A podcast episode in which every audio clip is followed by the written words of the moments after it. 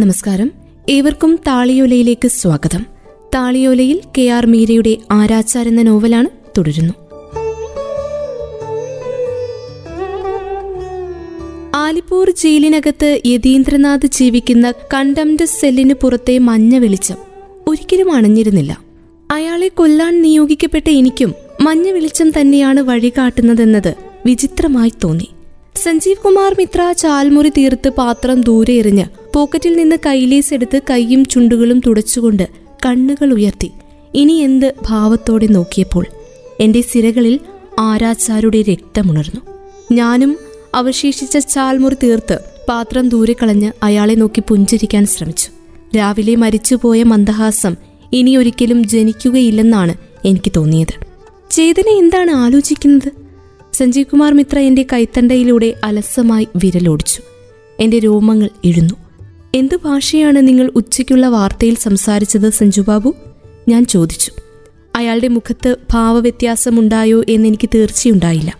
ഇരുട്ടും കറുത്ത കണ്ണടയും അയാളെ സമർത്ഥമായി മറച്ചു വെച്ചിരുന്നു. ഓ അതോ? എന്റെ അച്ഛന്റെ ഭാഷ? അയാൾ നിസ്സാര ഭാവത്തിൽ പറഞ്ഞു. എനിക്ക് പക്ഷേ അത് നിസ്സാരമായി തോന്നിയില്ല. അല്ല തൂക്കിക്കൊലയുടെ തലേന്നത്തെ പരിപാടി ഞങ്ങൾ വലിയ രീതിയിൽ പ്ലാൻ ചെയ്യുകയാണ്. അത് വിജയിപ്പിക്കാൻ ചേതനയുടെ സഹായം കൂടിയേ തീരൂ. ഗൃതാതായെ അന്ന് നമുക്ക് എങ്ങനെയെങ്കിലും തട്ടിയെടുക്കണം. നോക്കു ചെയ്തു ദീ ഇതെന്റെ പ്രസ്റ്റീജ് സംഭവമാണ്. ഇതിനു മുൻപ് ഇങ്ങനെ ഒരു പരിപാടി ആരും ഭാവനയിൽ പോലും കണ്ടിട്ടില്ല. മനസ്സിലായോ? നീ എനിക്ക് തരേണ്ട വിവാഹ സമ്മാനം ഇതാണ്. ഏത്? ഞാൻ വല്ലായ്മയോട് ചോദിച്ചു. ഈ ടി വി പരിപാടിയുടെ വിജയം? എന്റെ ഹൃദയം വീണ്ടും വാടി. അയാൾ എന്നെ വഞ്ചിക്കുകയാണെന്ന് തലക്കുള്ളിൽ എവിടെയോ ആരോ മന്ത്രിച്ചു. താക്കുമായുടെ സ്വർണ നാണയം വീണ്ടും നഷ്ടപ്പെട്ടു. ഞാൻ ആരോടൊന്നില്ലാതെ പറഞ്ഞു. ഏ? എങ്ങനെ? നീ അത് സൂക്ഷിക്കേണ്ടതായിരുന്നു അയാൾ പറഞ്ഞു. മോഷ്ടാവ് ഉടമയെ കുറ്റപ്പെടുത്തുന്നതോർത്ത് എനിക്ക് ചിരി വന്നു. ആദ്യമായാണ് ഞാൻ പാർക്ക് സ്ട്രീറ്റ് രാത്രി നേരത്ത് കാണുന്നത്. എത്ര കടകളാണല്ലേ? ഞാൻ ചുറ്റും നോക്കി. ഞങ്ങളപ്പോൾ സാവേരി സാരി എംപോറിയത്തിന് മുന്നിലായിരുന്നു. ചേതനയ്ക്ക് എന്തെങ്കിലും വാങ്ങാനുണ്ടോ?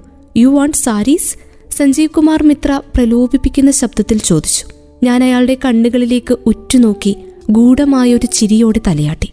പിങ്കളകേശിനിക്ക് അവസാന കാലത്തും ഊർജവും ആരോഗ്യവും ഉണ്ടായിരുന്നു. അവർക്ക് ജയിലിന് സമീപത്ത് തന്നെ വലിയൊരു വീട് സുൽത്താൻ അനുവദിച്ചിരുന്നു.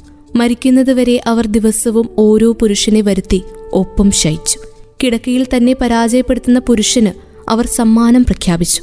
തൊണ്ണൂറാം വയസ്സിൽ അവസാനത്തെ തൂക്കിക്കൊലയ്ക്ക് ശേഷം മടങ്ങിയെത്തി കുളി കഴിഞ്ഞ് വിഭവസമൃദ്ധമായ ഭക്ഷണത്തിന് ശേഷം അന്നത്തെ പുരുഷനോടൊപ്പം ശയിച്ചുകൊണ്ടിരിക്കുമ്പോഴായിരുന്നു അവരുടെ മരണം. താളിയോലയിൽ കെ ആർ മീരയുടെ ആരാച്ചാർ എന്ന നോവലാണ് തുടരും അടുത്ത അധ്യായത്തിൽ.